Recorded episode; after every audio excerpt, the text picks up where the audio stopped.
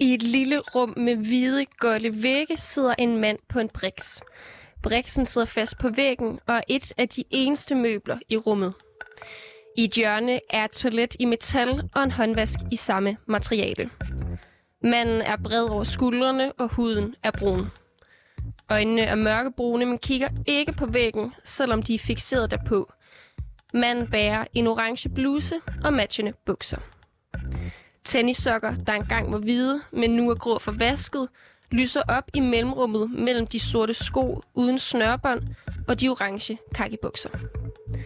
Manden har siddet i samme position hele dagen, og næste gang han rykker sig ud af positionen, er for at samle en bakke med udefinerbar brunlig mad op fra gulvet, når vagterne har skubbet den ind af den lille lem i døren. Vagtens fingerspidser i lemmen og deres råben om, at der er mad, er altså det eneste menneskelige kontakt, manden i cellen har haft hele dagen. For der er intet tv, ingen musik, ingen computer, der er nogle få bøger og ellers intet andet. Og sådan har det været dag ud og dag ind i de tilsammen 40 år, som manden har brugt i isolationscellen.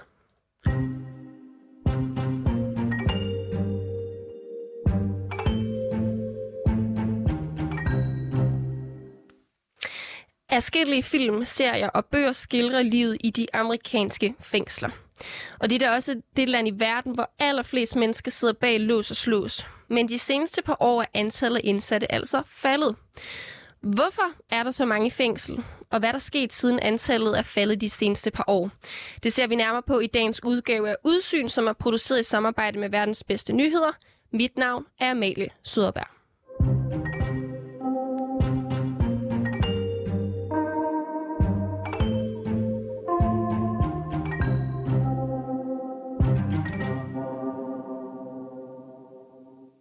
Altså det, som der særligt gør den her historie spændende eller fængslende, om man vil, det er jo, at det handler netop om det land i hele verden, som fængsler den allerstørste del af deres befolkning. Og øh, det amerikanske fængselssystem, det er jo både altså, berømt og berygtet, og der er lavet øh, film og tv-serier, og, og jeg ved ikke hvad, baseret på, på det her vilde, vilde system, de har over there. Det her er Sofie Rytter Skjoldsager. Hun er redaktions- og souschef hos Verdens Bedste Nyheder, og hun står bag dagens historie. Det er en historie om, at antallet af fanger i de amerikanske fængsler faktisk rasler ned. Og det skyldes formentlig både, at der bliver begået mindre kriminalitet, øh, og også at der er kommet ny lovgivning. Men det skal så lige siges, at på trods af den her udvikling, øh, så er USA stadigvæk verdens mest øh, fængslende stat. Ja, for hvis man ser på fængselsretterne i Vesteuropa, så er de under en fjerdedel af, hvad fængselsretten er i USA. Og det er altså helt unikt, for der er så mange bag trammerne, udtaler Sofie Rytter Skjoldsager. Altså USA, det er øh, det land i hele verden, hvor at der sidder flest mennesker bag trammer i forhold til landets størrelse. Og i USA, der øh, sidder der lidt over øh, 2 millioner personer bag trammer. Hvis man kigger på det næststørste øh, fængselsland, om man så må sige, så er det Kina, og der sidder omkring 1,7 millioner øh, i fængsel. Men til det så skal man også lige huske, at Kinas befolkning er altså over fire gange større end den amerikanske befolkning. Så proportionerne i det her er jo helt vilde. Sofie har tidligere mødt to mænd, som har været i fængsel i USA.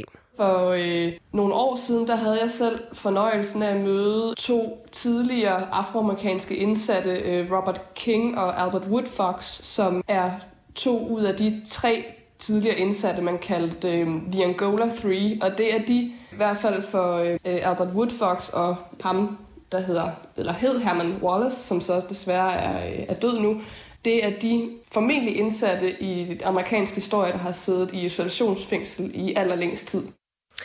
Albert Woodfox har siddet i isolationscelle i over 40 år under ret hårde forhold. Men til sammen har det været den, den her lange, lange periode, hvor man sidder i isolation, og ja, hvor man ikke har kontakt til andre fanger, for eksempel, og sidder i, i en meget lille lille celle. Og det er jo klart, det er jo noget, der øh, nedbryder. Altså, det er jo, det er jo tortur. Altså, det er jo altså, der reelt at betegne som tortur, og stærkt kritisabelt. De tre mænd var i første omgang fængslet for bankrøveri og væbnet røveri, men blev sendt i isolation efter drabet på en fængselsbetjent. De nægtede sig dog skyldige. Siden har deres retssag været under enorm udskæld, da der var rod i efterforskning, og deres domme endte med at blive omstødt. Nu rejser de rundt og holder oplæg og forsøger at sætte fokus på de dårlige forhold i fængslerne. For siden 1980'erne er andelen af mennesker i de amerikanske fængsler steget. Dengang sad 0,3 procent af befolkningen bag trammerne. Og så kan man simpelthen se, at den her graf, den bare bevæger sig op, op, op, op, op, op, op, indtil den når sit højdepunkt i 2008. Og på det tidspunkt, der var vi altså oppe på, at det var en hel procent af den amerikanske befolkning, der sad i fængsel.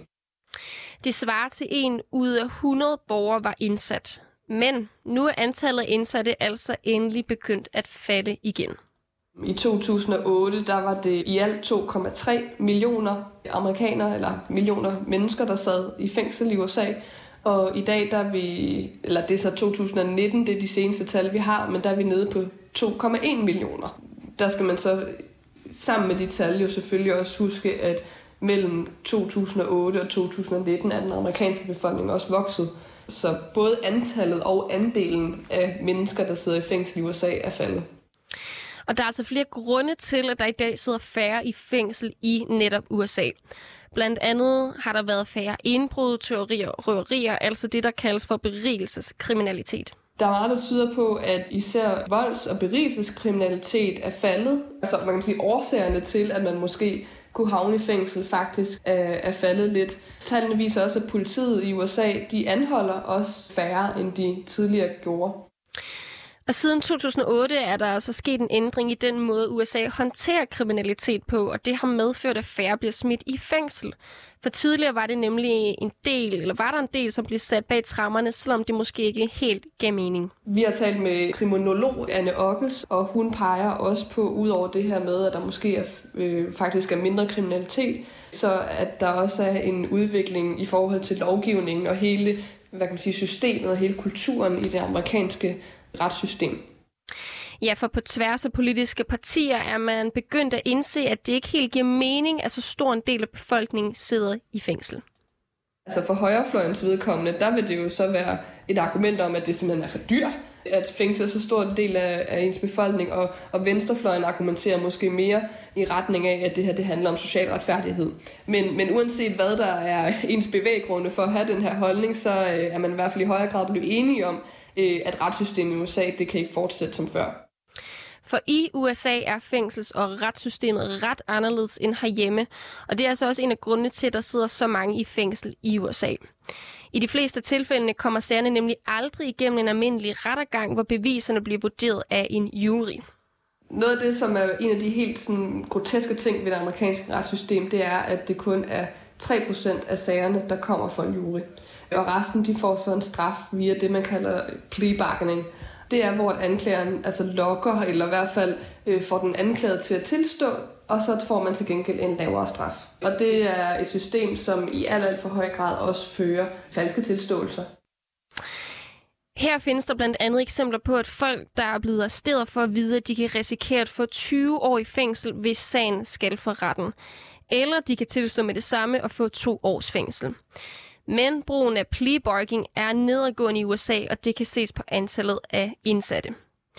Men der er også ved at ske en ændring i politiet, for betjente i USA er nemlig også hurtigere til at arrestere folk, end de er herhjemme. Ifølge kriminolog Anne Ockels er det ligefrem tale om en arrestationskultur, siger Sofie Rytter Skjoldager så man har en, en kultur i politiet, hvor der gør, at man måske ender med, at øh, altså man stopper nogen, fordi deres baglygt ikke virker, og så ender det med, at man arresterer dem, i stedet for at løse situationen på en anden måde. Altså som et eksempel, ikke? Og det gør man altså i langt højere grad, at det er det, man ender med, end man for eksempel ville se det i Danmark.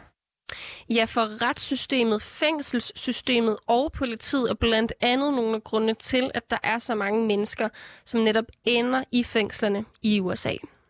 Jamen det, det er formentlig øh, altså, det amerikanske retssystem, nogle af de der mekanismer, man, øh, man har med, med det her plea bargaining øh, system, hvor man tilstår øh, noget, man måske ikke har gjort til gengæld for at få en, øh, en lavere straf øh, end, end det, der så er udsigt til. Og det her med, at man er øh, tilbøjelig til at arrestere folk i langt højere grad, end man, end man ser det i Danmark.